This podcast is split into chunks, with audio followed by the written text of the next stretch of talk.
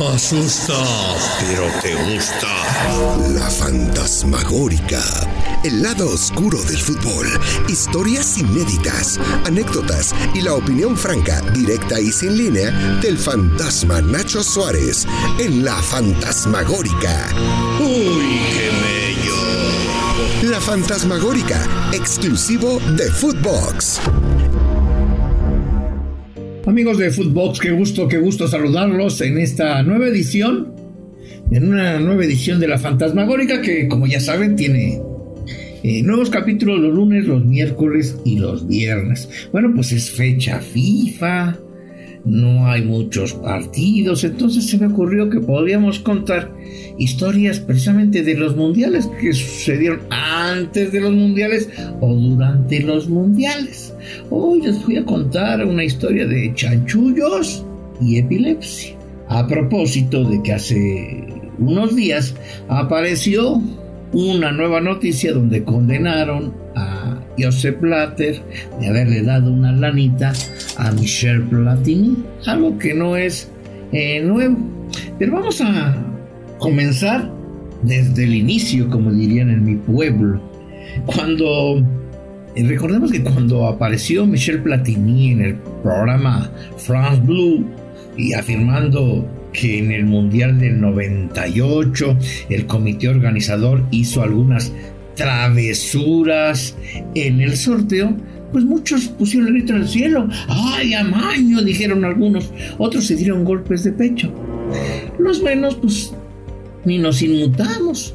Eso no era nada extraño. Noticia hubiera sido comprobar que en un sorteo de un mundial de fútbol no se hubiera hecho ninguna trampa. Pero en todo se ha hecho trampa, en todo se manipula. ¿Para qué? Para proteger a ciertos equipos y a, principalmente a los equipos anfitriones. El mismo Joseph Blatter, para joder a Platini en el 2016, también dijo, no, en los torneos de la UEFA utilizaban esas pelotas frías y calientes para mañar los sorteos del fútbol. Ah, caray. Dijeron cómo. Bueno, pues se ponían de las pelotitas que sacan con los nombres, unas se ponían en el congelador y otras se ponían en, un microondas para que estuvieran calientitas. Entonces a los que iban ahí dicen, a ti te toca sacar una pelota fría. Ah, si sacaban ya ves que le dan como vuelta, como si estuvieran haciendo un pinche pastel, pues no, ni madre, estaban buscando y sacaban una fría. Y la fría, pues puede, podía significar que era un equipo débil y ya lo acomodaban a donde fuera. Así, sacaban caliente, pues era un, era un equipo importante, sacaban una fría, pues era un equipo chiquito y así iban acomodando el, sorteo de los, de los mundiales. Y bueno, pues esto, esto sucedió siempre lo que pasa es que no se ha comprobado, pero mucha gente que estuvo ahí vinculada pues, lo, cuenta. Así es que no se puede dar, ni, se podía dar desde golpes de pechos, ni la UEFA ni la FIFA, porque no eran ni pustos, ni caros, ni castos, ni inmaculados, ni virginales. Es como si escucháramos al, Chapo Guzmán acusar de narcotraficante al Señor de los Cielos, o a Madonna acusar a, a Matajari de casquivana. Uh, o si Doña Fede, imagínense que acusara a Doña Fifa de mañosa, pues son igualitos. el burro hablando de orejas. Lo que no dijo Platini es que ¿por qué se hacían las cosas? Pues porque para pues para proteger a los equipos importantes. Siempre había una mano amiga con pelotas eh, eh, frías y pelotas calientes. Eh, recuerdo que alguien me platicó cómo se habían hecho el Mundial del 86, México, ahí fue colocado en el bombo 1. Cuando apareció su nombre, ¿qué, les dijeron a los que estaban ahí? Pues que había que escoger tres bolas frías, que eran, las bolas frías eran de los equipos en teoría más débiles. Y entonces, pues ahí le dieron una vuelta y apareció mágicamente Irak, la potencia de Irak. En el bombo 3, Paraguay y Bélgica del bombo 4. Eran bolas frías que supuestamente pusieron para que México tuviera una primera fase tranquilita y pudiera llegar como llegó al quinto partido. Y luego pues ya venían los cruces y se hacía más o menos lo mismo. Ya lo que sucediera después del cuarto juego pues ya te persinabas y a ver qué pasaba. Y México pues tuvo suerte, llegó hasta el quinto partido. Y así podemos irnos refiriendo a, muchas cosas, a muchas cosas de lo que sucedió, eh, lo que ha sucedido en los mundiales. Lo que no sucedió, no contó Platini, es el daño que le hizo el marketing, el marketing, el, las ganas de hacer eh, mucho dinero del comité organizador en aquel Mundial del 98. Por exceso de marketing, por ambición desmedida, hay quien asegura que pudo haber incluso ocasionado la muerte del mejor futbolista de aquellos tiempos, que era Ronaldo Nazario de Lima. Vamos a ubicarnos. Después del Mundial de Estados Unidos, pues la mercadotecnia explotó como nunca antes. Las marcas americanas decidieron hacer dioses a los jugadores de fútbol mundial para vender sus productos. Nike era el amo, dominaba el mercado americano con la fórmula de siempre, asociaba su marca a los dioses de la NBA. ¿Quién era? Pues Michael Jordan, el santo patrono. Así funcionó también el, el básquetbol, y recuerdan que incluso en la Eurocopa del 96 se estrenó un mítico comercial del bien contra el mal, donde aparecía este, un equipo comandado por Cantona, Figo, Kluivert, Maldini y vencieron al infierno, ¿lo recuerdan? Estaba poca madre aquel, aquel comercial.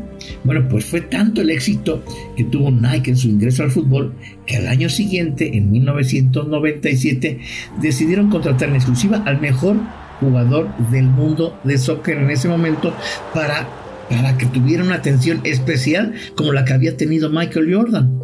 Un contrato publicitario de por vida. ¿Quién fue elegido? Pues nada menos que Ronaldo Nazario de Lima, ese fascinante jugador del Barcelona, del Real Madrid, del Inter.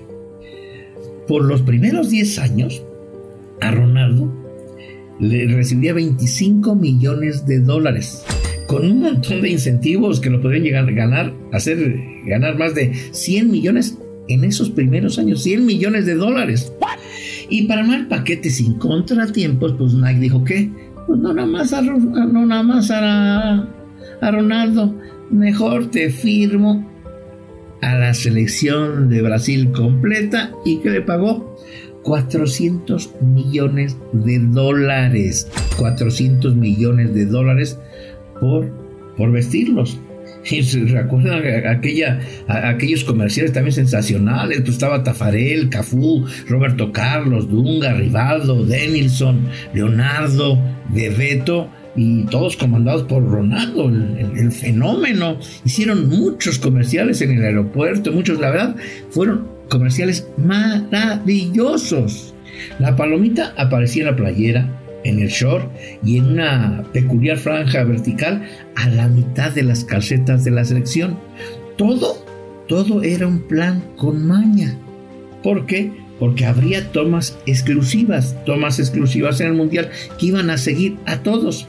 Y entonces la cámara lenta en las repeticiones iban a permitir que iba a ver cada mague de cada eh, jugada que hiciera Ronaldo. Si la paraba, si se frenaba, iban a hacer un acercamiento al zapato, que era al zapato, a las calcetas. Entonces siempre ibas a ver la palomita en las medias y los zapatos Mercurial Nike R9 que fueron lanzados en el profeso fueron lanzados en exprofeso. Nike también le pagó una fortuna, pero un dineral a FIFA para poder tener esas tomas en exclusiva para la señal internacional. O sea, todo el mundo iba a ver esas repeticiones, ibas a ver a huevo el, la pinche palomita de Nike y ibas a ver los botines Mercurio de Ronaldo Nazario. En aquel momento, en aquel momento, pues todas las televisoras estamos tratando de competir y Televisa, bueno, Televisa se había apostado por contratar a Milton Queiroz Erdita. ¿Por qué? Porque tenía una gran amistad con Zagalo, que era parte del cuerpo técnico, y, con muchísimos jugadores. Además, pues bueno, pues el, que se, encarga, se encargaría de, de seguir a la selección de Brasil era eh, cubrir, era Gerardo Lisiaga. Y gracias a Tita, pues tuvimos muchas entrevistas exclusivas. ¿Por qué? Porque el ídolo de León, pues tenía información privilegiada. Pero, oh, ¿qué creen? Se dio la final soñada para muchos. Brasil contra Francia. Esa misma noche, para los brasileños no fue de sueño, fue una pinche pesadilla en el búnker del hotel de Lexini, donde se hospedaba la selección brasileña, todo estaba en silencio. Estaba amaneciendo y de pronto los gritos de Roberto Carlos despertaron a todos. ¡Se muere Ronaldo! ¡Se muere Ronaldo! Todos, todos corrieron cuarto por cuarto el doctor Lidio Toledo llegó de manera apresurada. Algunos jugadores venían a Ronaldo contorsionarse con frenesí, tirado en el suelo. Sus ojos estaban en blanco, echaba espuma por la boca, producto una salivación excesiva. César Sampaio había vencido su propio miedo para meterle un dedo en la boca para tomarle la lengua evitar que se ahogara. Fueron minutos de drama, incredulidad, miedo, terror. Muchos salían de la habitación y con lágrimas susurrando, está muerto, está muerto. Era un día antes de la final, cabrón. Eso es lo que estamos hablando. Era Ronaldo el que estaba sufriendo. Chinga, ya se me acabó el tiempo. No mames, Agustín, es lo más interesante. Bueno, el epílogo, eso se los cuento en el próximo capítulo. Este es La Fantasmagórica. Y soy Nacho Suárez. Nos escuchamos pronto. Esto fue La Fantasmagórica con el fantasma Nacho Suárez, podcast exclusivo de Footbox.